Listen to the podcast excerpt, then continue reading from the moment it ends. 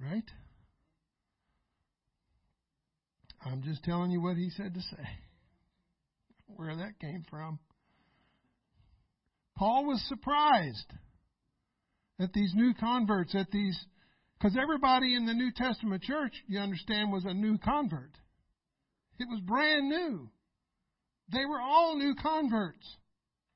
So they were still trying to make their way. And they didn't have a King James or or an amplified or any other kind of Bible to make reference to. So how in the world did they stay saved without a Bible?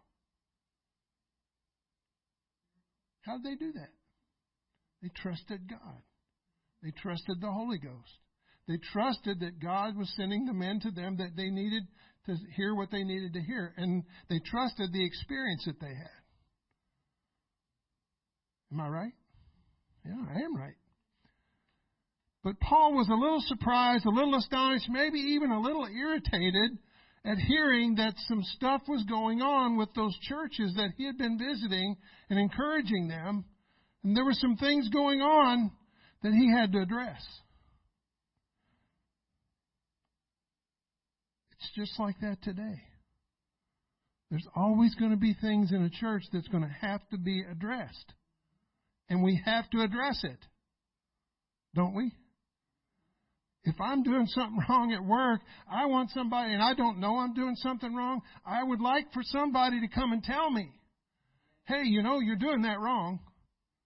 I thought I was doing it right. Well, can you show me the right way to do it? Oh, yeah, be happy to. Oh, man, that is so much easier than the way I was doing it. Uh, that's happened a lot to me because I'm still learning how to be an IT guy. Stuff changes every day. But this, this gospel is not like Lay's potato chips. This gospel, it's the only gospel. It's the, there's only one true gospel. Just like there's only one true God.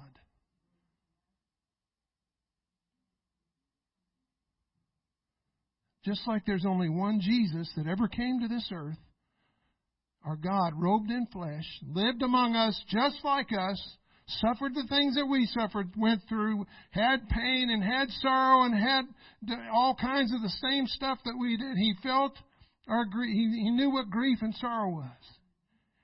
He, he, he was, he was touched with the feelings of our infirmities. He knows what it feels like to be sick and to be weak and all these things. He felt that. And so Paul is, is very concerned, as he should be. Somebody's messing with his people that God gave him. And that, that was Paul's approach to the people that were under him. God gave them to me. And he was doing his level best to keep them saved. He said that you're so soon removed from him that called you into the grace of Christ unto another gospel. Another gospel.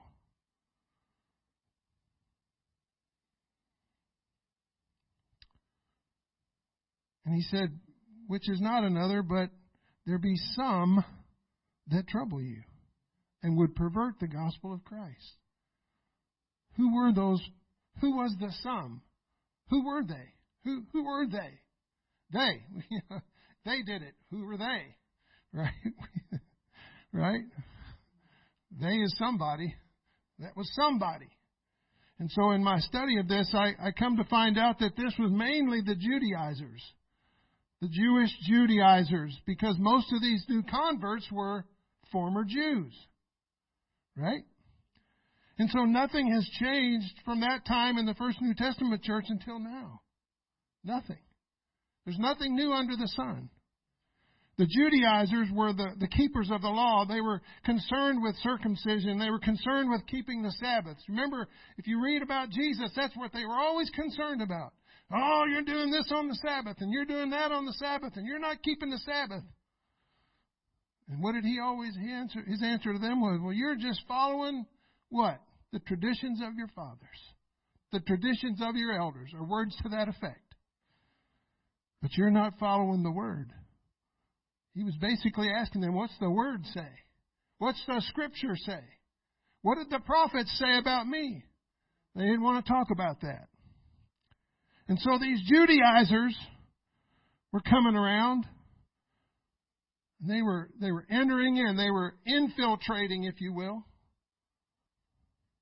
the work of the Lord that had been done by Paul and others to attempt to convince the somewhat naive and gullible new converts that there were still some rules that they had to follow.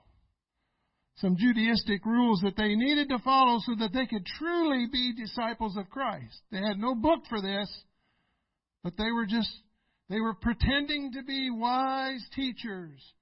And they were, as I heard one preacher say, they were prophesying. That's not prophesying, it's lying. It's making stuff up. They were rule followers, these Judaizers, weren't they? They wanted Jesus to follow all the rules. They were traditionalists. They were protocol adherents.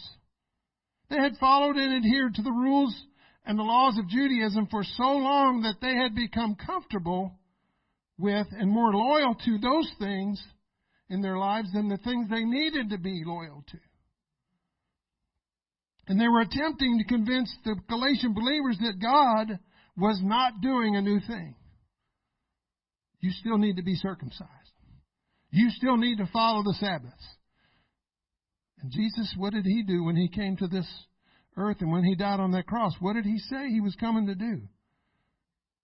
To f- fulfill and do away with all that stuff. Not the moral law, but all those washing of pots and cups and all that stuff, the traditions that all they've been going through for all those years. And I get it. You do something for so long. How many, how many centuries had the Jews been doing that? Centuries. The same thing. Killing animals, sacrifice, all that stuff. They've been doing all 600 and whatever of those laws for, for centuries. And now all of a sudden Jesus comes on the scene and he just breaks the whole yoke of that and starts a new thing. Well, they just didn't want to let go. Would you? You're used to doing that. How many, how many likes change? I do. I'm not just raising my hand to get you. I like change. I need it. I don't want to get comfortable in the natural or in the spiritual, especially.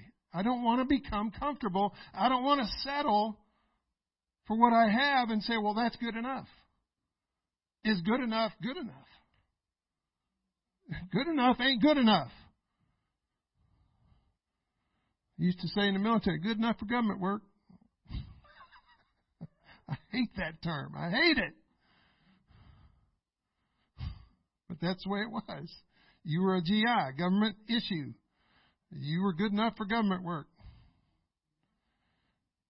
And so these were tradition followers, these protocol adherents. They were, they were trying to ruin the lives of the believers that Paul had worked so hard to bring into this truth and this gospel. How easily and how quickly they veered.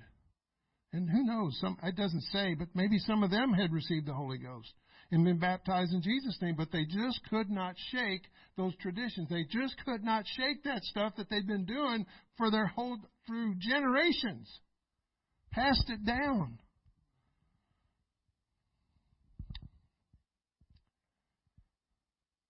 But that wasn't new either.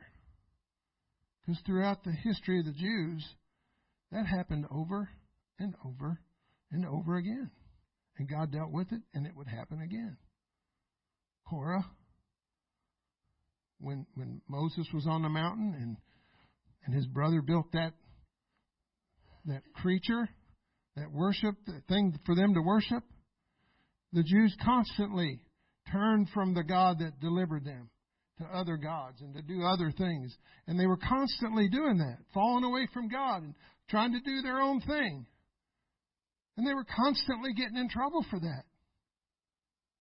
You think they would have got it after a while, but they didn't. And so human nature is the same today as it was back then. Human nature's never changed. We like our comfort zones. We like something being done the way we like it being done. We don't want to shake things up.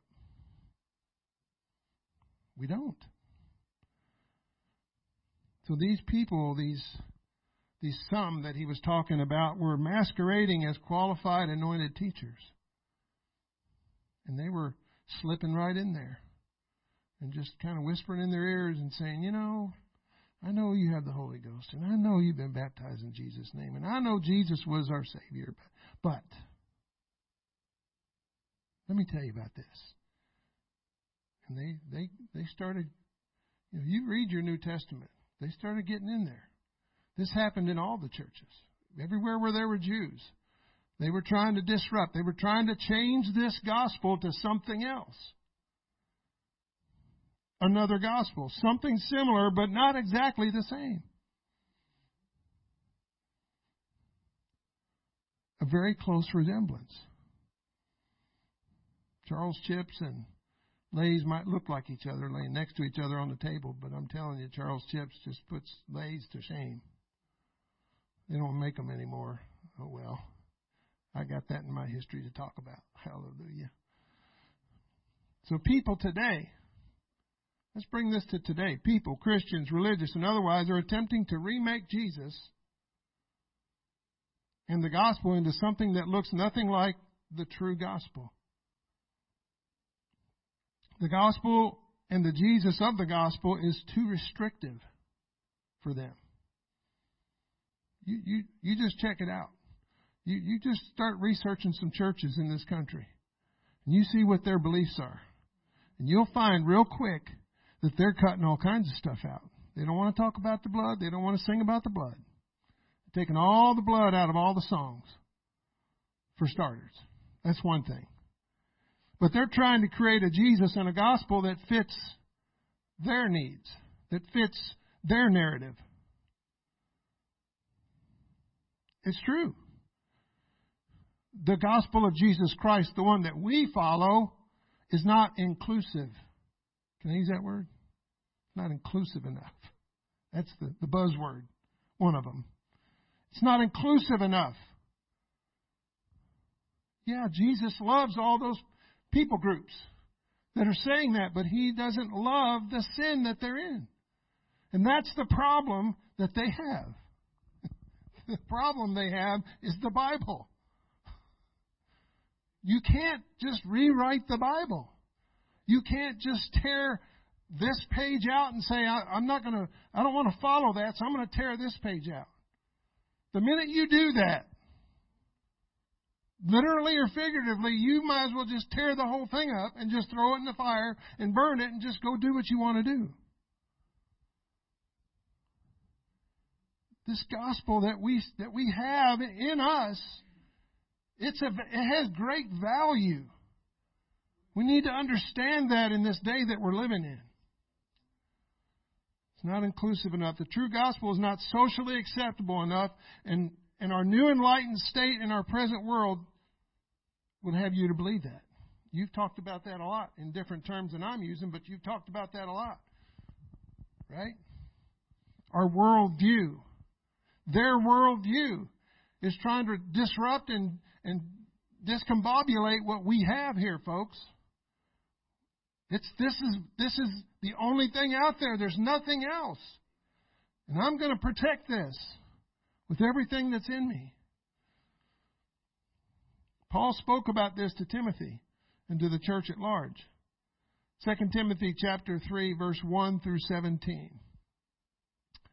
I'll give you a minute to get there. 2 Timothy 3 1 through 17. This know also, some of you could probably quote this whole chapter, that in the last days, are we living in the last days? I believe we're living in the last of the last days. Perilous times shall come. Not my come. Not maybe down the road a little ways. Not, not in my generation, Lord. Maybe in the next generation. Could you just kind of leave it peaceful for us so that the next generation has to deal with that? That's not how it works. He decides when the perilous times are coming. Behooves us to be ready, doesn't it? For men shall be lovers of their own selves. Now I know they preached about this stuff in the 40s and 50s and 60s, and, and it was the generations in those years were just like our generation today. But I believe it's worse. I believe it's like a hundred times worse than it was back in those days. Covetous, boasters, proud, blasphemers, disobedient to parents, unthankful. I, I can't tell you the last time I heard somebody say thank you. I say it and people look like, what's wrong with you? Sorry. Unholy. Without natural affection. Wow, that's a big one. We're living in a world that is, does not have natural affection anymore. You can kill a puppy and go to prison, but you can kill a baby and just go home. No biggie. That's whacked out, man. That is whacked out. Truce breakers. False accusers. Man, you used to be able to just shake hands with a man and it was as good as a written contract. And we got to a day where there is no such thing as that kind of contract. Very, very rarely that a man's word is his bond. We got to have it in writing. We got to have it in triplicate. We got to have you signed and, notarized and everything else for them to believe that you're going to be good for that note. False accusers incontinent, fierce, despisers of those that are good. Well, we're feeling that today. Traitors, heady, high minded. Who is, who is Paul writing this to? To the church and to Timothy and to us. This is not stuff in the world. He's, a, he's addressing things that are going on in the church in that day. If that was going on in the church that day, have we risen above that in our day? Where, oh, that doesn't happen in our churches today, in the modern day. Is that true? I'm not asking you to answer that. Lovers of pleasures more than lovers of God. Having a form of godliness, but denying the power thereof. A lot of that going on. I believe, this is just me, I believe there's a lot of that going on in some of our own churches. I can't prove it. I just believe it's going on. And you'll understand in a little bit why I believe that.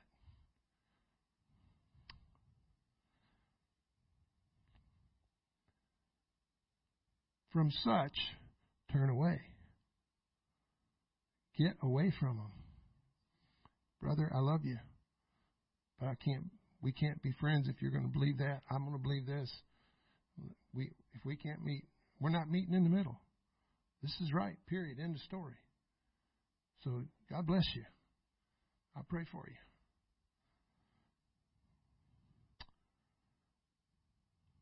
For this sort, for of this sort are they which creep into houses and lead captive silly women laden with sins, led away with divers lusts, ever learning and never able to come to the knowledge of the truth. How did Paul come to the knowledge of the truth? I mean, he received, he was, he was smitten on the day that he was on the road to Damascus, and, and he was blinded, and he sat there for three days, blinded, didn't eat anything, and he, he had his salvation experience. But what happened to Paul after that? He went to Arabia for three years. He didn't learn this. That's where he started out in that first scripture that we read. He didn't get this from man or by man. God gave him all the revelation that he had while he was in Arabia. So that no man could claim, I trained Paul. Gamaliel was involved, but that was before Jesus. But so no man could claim that they trained and, and taught Paul what he knows, including Peter, who preached on the day of Pentecost. God taught him that. God showed him revelation. Does he do that today? He absolutely does that today. Now, as Jannes and Jambres withstood Moses, so do these also resist the truth. Men of corrupt minds. I hate to think of my own brethren when I think of this, but this is to the church. It just shakes, it boggles my mind when I think about this reprobate concerning the faith. I don't want to ever find anybody else, much less myself, in a, in a state of having a reprobate mind. Do you know what that means? Your conscience is seared with a hot iron, the Bible says. You can't even know what's right and wrong anymore. God forbid. We're talking about this precious gospel that we have and believe in and we, we hold dear to and, and near to us. It's important. But they shall proceed no further. For their folly shall be manifest unto all men, as theirs also was, meaning Jannes and Jambres. Who's going to be doing the one doing the manifesting? Who's the one saying that they shall proceed no further? It's Paul writing it, but who's anointing Paul to write it? The Holy Ghost. The Holy Ghost is saying this. Paul's just writing it down. Thank God Paul and Peter and all these guys wrote this stuff down. That we have it today. Thank God they did that. But thou hast fully known my doctrine. He kind of railed on them there for a minute to let them know how serious this is, I believe. But thou hast fully known my doctrine, manner of life, purpose, faith, long suffering, charity, patience, persecutions, afflictions which came unto me at Antioch and Iconium and Lystra. What persecutions I endured, but out of them all the Lord delivered me. How much proof do you need that Paul was saying something that was right on? Same thing happened to Jesus, didn't it? He was right on the money, and every time he opened his mouth, that just they wanted to kill him. And they're going after Paul. Same thing. He, what did Paul say? Follow me as I follow Christ. That's all he was trying to do. Be like Jesus. And that from a child thou hast known the holy scriptures, which are able to make thee wise unto salvation through faith which is in Christ Jesus. All scripture is given by inspiration of God. All scripture. Not the Old Testament only, all scripture. And is profitable for doctrine. Can we just skip the rest? Some people want to. Nobody likes being reproved, do you? Who likes being called on the carpet and reproved and told you you messed up? And they're not playing around. Huh? Nobody likes that. Being called to first sergeant's office over something. You you get a call and you, the first sergeant wants you to come. You don't even. You're thinking, what did I do? What didn't I do? You're racking your brain as you're going to the first sergeant's office. You're going, what have I done now or haven't done? Oh Lord, have mercy. That's a terrible feeling. That's just in the natural. For reproof, for correction. I need to be corrected by the Lord. Sometimes the Lord uses people like a pastor to correct me. I need that. And I need to be willing to submit to that, even when it hurts, even when I don't like it. Especially, probably, if I don't like it. I probably need it the worst. But I need to be able to receive that reproof. I need to be able to receive that correction, that rebuke with all long suffering. I need to understand that that's God trying to keep me saved. he's always used human beings and men to do what He's trying to do on this earth. And He's going to send a man or somebody to you to tell you, no. If you, if, if you have a walk with God and there's nobody in your life that can tell you no, you're in a dangerous place. It doesn't matter who you are. If there's not somebody that can tell you no in your life and say, no, you're not doing that, you need to go back to God and say, Lord, I need somebody like that. Please. Don't leave me out here hanging. Don't leave me out here flapping that the man of God, all of that for what reason? That the man of God may be perfect, thoroughly furnished unto all good works. This is all about the gospel. What are the, what are the good works that he's trying to prepare us and perfect us for? The fivefold ministry. He gave us the fivefold ministry. What's it for? For the perfecting of the saints, for the work of the ministry, for the edifying of the body of Christ. We're supposed to be doing that. The fivefold ministry is supposed to be preparing us, and we're supposed to be taking what we've learned and running with it, doing it. The people in the in the first first century church didn't just sit in a building; they went in houses, but they didn't just stay there. How did they, how did they turn the world upside down by sitting still in a building? They didn't. I know it doesn't specifically say they went out and did outreach and knocked doors. It did, didn't say that. They probably didn't do it that way. They did go from house to house. They did have friends and associates and neighbors and people they did business with, and they made those connections. They took the gospel. You just got to tell them. They might spit in your face. They might tell you. They might call you every name in the book but your given name. But you still got to tell them. You got to tell them. What if we don't tell them? What if we don't warn them? What's it say in the Old Testament? Their blood's going to be on my hands if I don't warn them. If they re- what they do with that information is not up to me.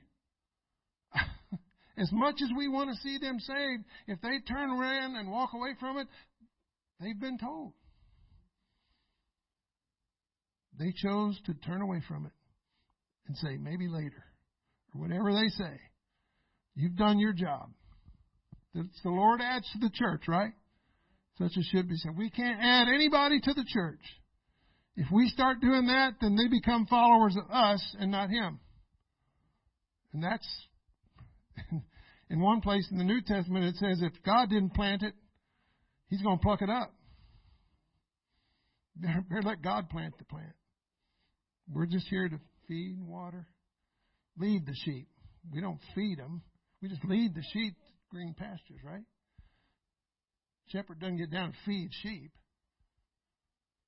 The little ewe lambs, the ones that are born, who feeds them? Other sheep. Mama. Right? Who's mama? The church. Hallelujah. Praise the name of Jesus. This, is this okay? Is this all right? You pull my coattails if it's not.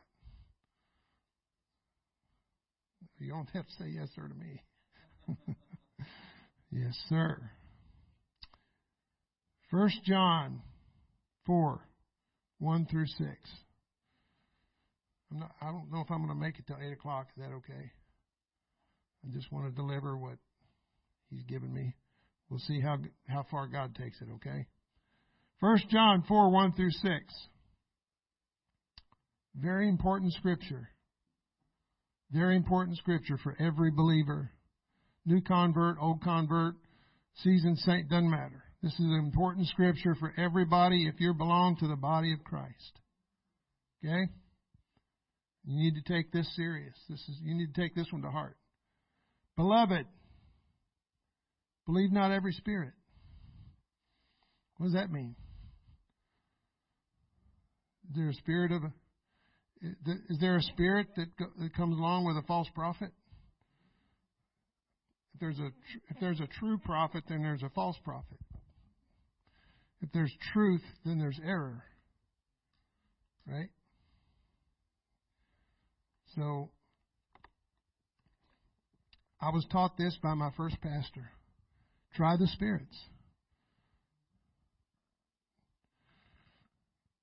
Try the spirits. See, try the spirits, whether they are of God. Well, how do we do that? Now, in those days, they couldn't go to the Bible and check out the pastor and make sure he was in, in the book. How did they know? They just, I guess, they just felt quickened in the Holy Ghost that that this man was, you know. And then when the when the Judaizers come along and the new converts, maybe they didn't quite get it right away. You know, you better know this book. Let's bring it forward to today. You better know what's in this book. Because this is this book is your filter for everything that happens in your life. Everything.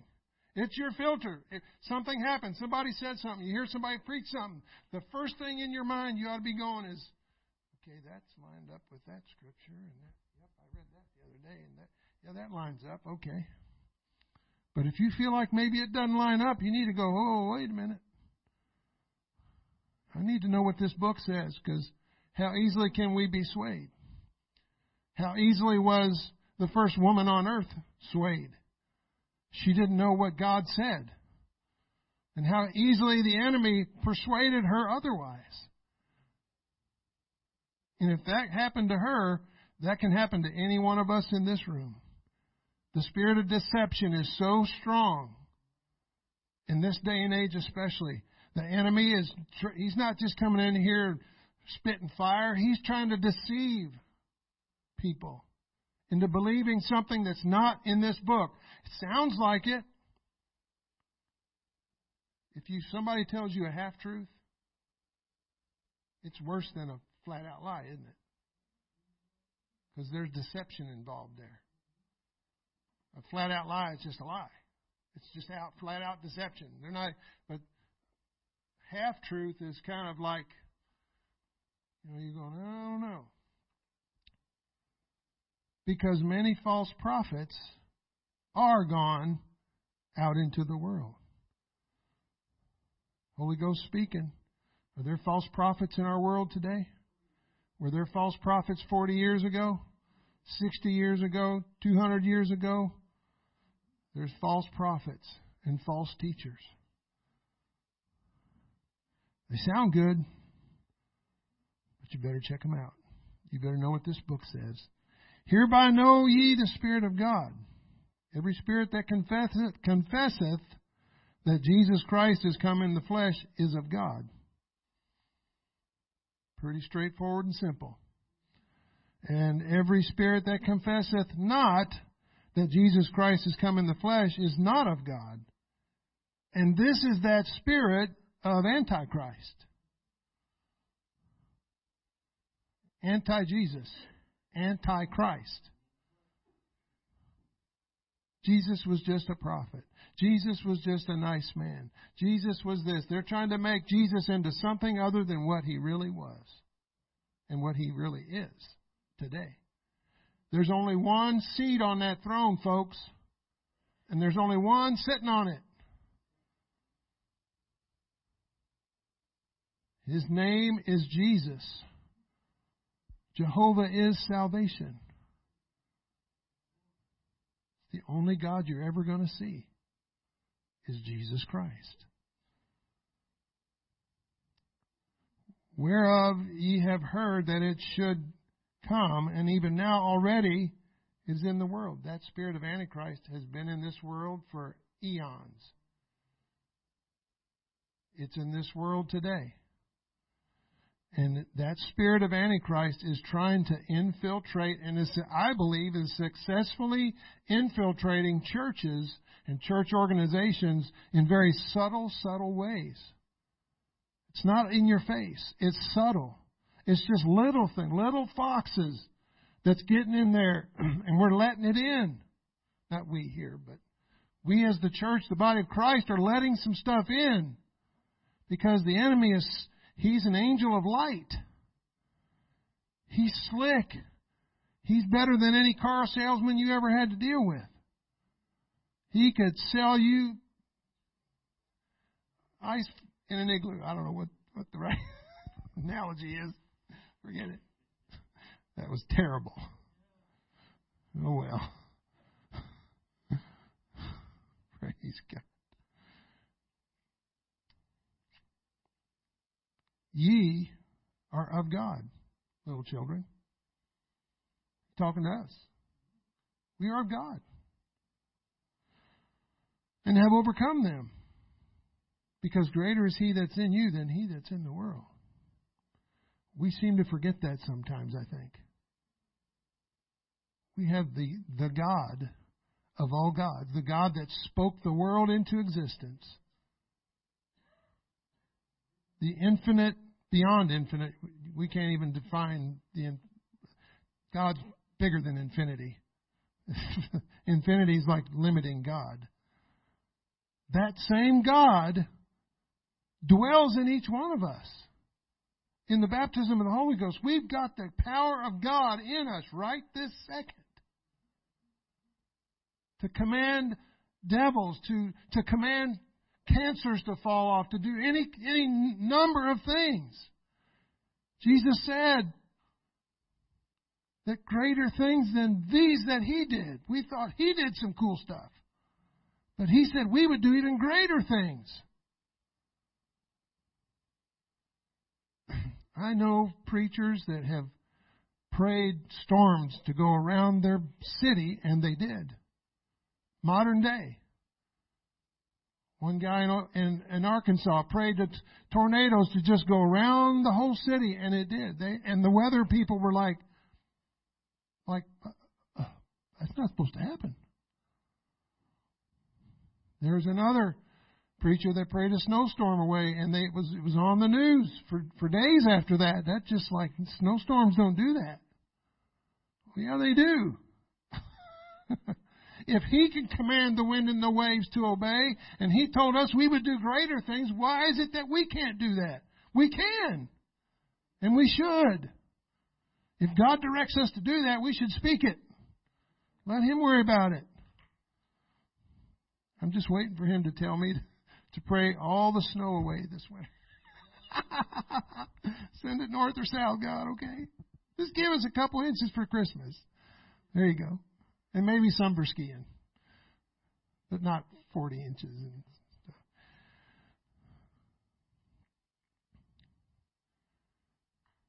They are of the world. Therefore they speak therefore speak they of the world, and the world heareth them.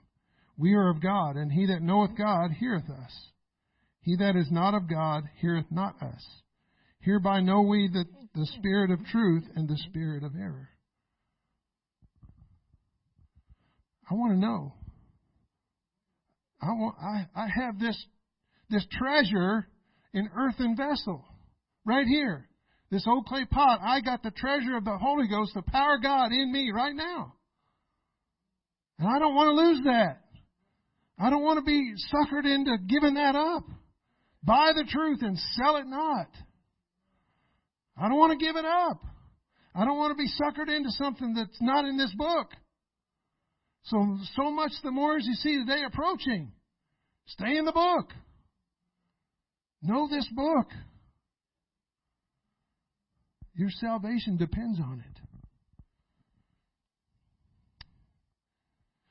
So these, these false prophets that he was talking about are they're not foretellers as we think of prophets, but one definition in one of the concordances said it, but it's organs of the Spirit that inspires them.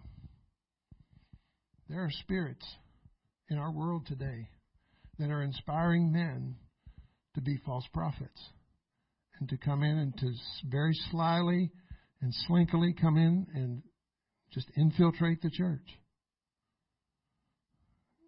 I know I read articles where the FBI is infiltrating some churches. That's one thing. We can see that. but we better beware. We better be aware.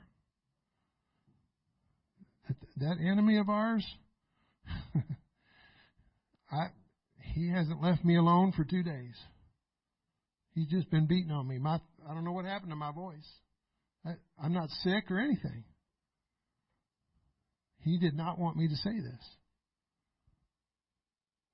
It's the only thing I can. It's the only reason I'm, I'm trying, not trying to reason it out in my mind, but I mean, he has just been beating me up the last couple of days with, with stuff. It's like the stuff that's never been in my mind for years. And he's going to come into your life and he's going to try to disrupt your life and he's going to try to bring thoughts in your mind. Don't latch on to that stuff. Don't let it get in there and get a foothold. Don't let birds land on your head and build a nest. Anybody ever heard that before?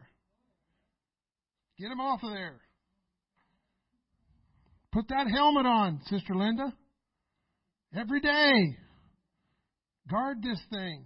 This is the this is where he works. In your mind. It's amazing how he can make his voice sound like yours. So that you think, well, that's my thought. Well, that was my idea. No, it wasn't. Take your idea and run it through the, the filter of the word and see if it matches up. Oh, no, that must not be my my idea because that doesn't line up with what I know I believe. Praise God. We have this one true gospel, folks. We need to protect it. We need to protect it. Jude. One last scripture, and we're done. Jude chapter 1, verse 3 through 5. Well, actually, just Jude 3 through 5. In the book, it says chapter 1 for all. Got to give it a name, right? Got to give it a number. You know, this book was never numbered until like 1500 or something like that. Wasn't numbered, chaptered. Well, useless information, right? Beloved, when I give all diligence to write unto you of the common salvation, what was the common salvation? I believe that was the, the salvation that was preached on the day of Pentecost by Peter anointed by God to preach the day of Pentecost so that the outpouring of the Holy Ghost would happen. That's that gospel Paul's talking about that we got to protect. It was needful for me to write unto you and exhort you that you should earnestly contend for the faith which was once delivered unto the saints. What's a contender in a boxing match? One of the two guys that's going to box, right? The contender, the one that's getting ready to fight. We got to be contenders for the gospel. It's a fight. It's a battle, folks. This is not easy street. It's not a walk in the park. We don't just get to sit back on our bus seat and wait for Jesus to come. That's not how it works. That we should earnestly contend for the faith. This faith. Not just any faith, this faith that we have. Which was once delivered unto the saints. Like I said, day of Pentecost, Peter's message. Hello? That's what we have today. For there are certain men crept in unawares, who were before of old times ordained to this condemnation, ungodly men, turning the grace of God into lasciviousness and denying the only Lord God and our Lord Jesus Christ. That's kind of describing those scribes and Pharisees and hypocrites that were trying to kill Jesus all the time. They wanted to just live in the past. We can't live in the past. They wanted to acknowledge every scripture except for the ones where it talked about Jesus coming. all the ones that talked about the Sabbath and all the ones that talked about circumcision, but they were the ones that prophesied that Jesus was going to come. They didn't want to talk about those because then they would have to acknowledge who he was. Sometimes I wonder if they really knew. Doesn't say, but I just have to wonder sometimes did they really know and they just didn't want to admit it? So they just figured out a way to do him, get rid of him so they wouldn't have to deal with him? And if the enemy had known who it was they were crucifying, they'd never crucify him. So they were only doing the will of God and they didn't even know it. Hallelujah.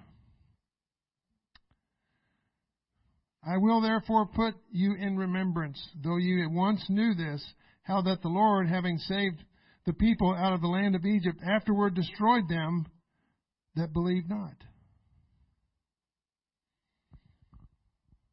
Is God the same yesterday, today, and forever? He's going to do the same thing now that he did then. All those that didn't want to believe, Remember that story in the Old Testament about all those people that got sucked down into the earth? When the Lord, when, when Moses said, all that are with me stand over here, and all that aren't go stand over there.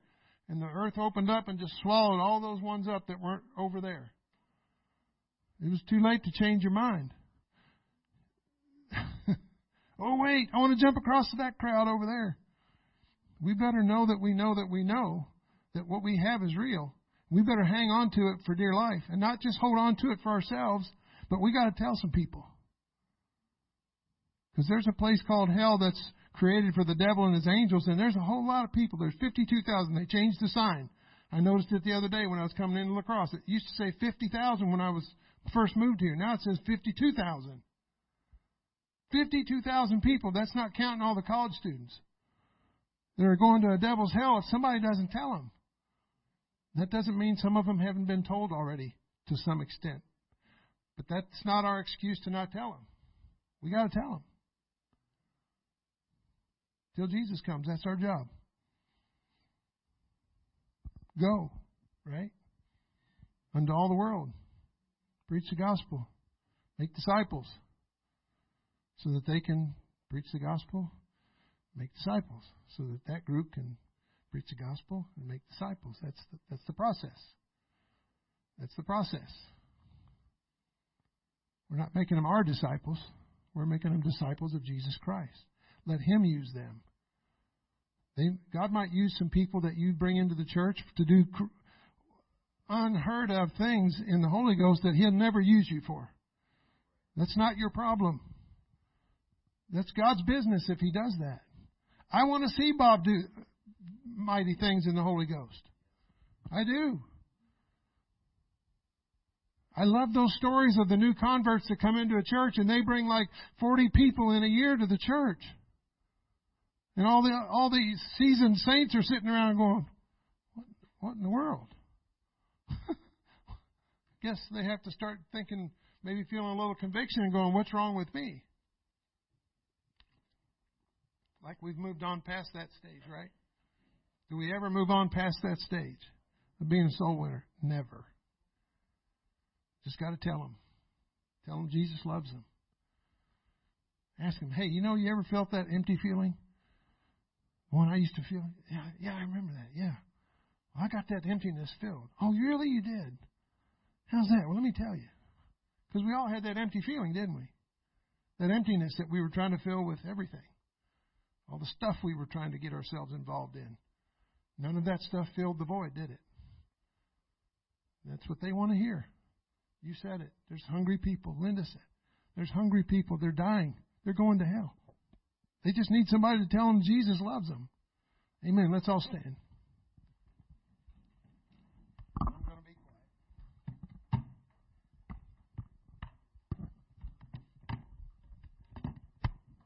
Let's just uh, end this service by praying for ourselves, for one another, that God will help us that God will give us boldness, His boldness, holy boldness and faith, to just open our mouth and speak when He tells us to speak, regardless of what our mind tells us or the enemy tries to talk us out of it. Let's just do it. Let's be who Jesus called us to be. Let's pray for one another. Let's pray for our city as we go from this service tonight. Father, we love you. We thank you, Lord Jesus, for your mighty hand your outstretched arm, Lord Jesus. You know all things, Father. You know the end from the beginning, Lord Jesus. You know our own hearts, O oh God. You know our inner thoughts, O oh God. You know our motives, Lord Jesus. You know everything about everything, Lord Jesus. Nothing is hidden from you. Lord Jesus, you know what is going on in this city. You know, as this pastor said, that great things are coming, Lord Jesus. Lord Jesus, that things are going to happen in this church, in this city, Lord Jesus.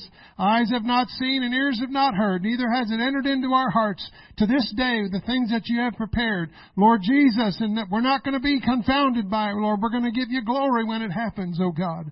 In the name of Jesus, a greater harvest than anybody can ever even take credit for, Lord Jesus. We want you to give all all the credit.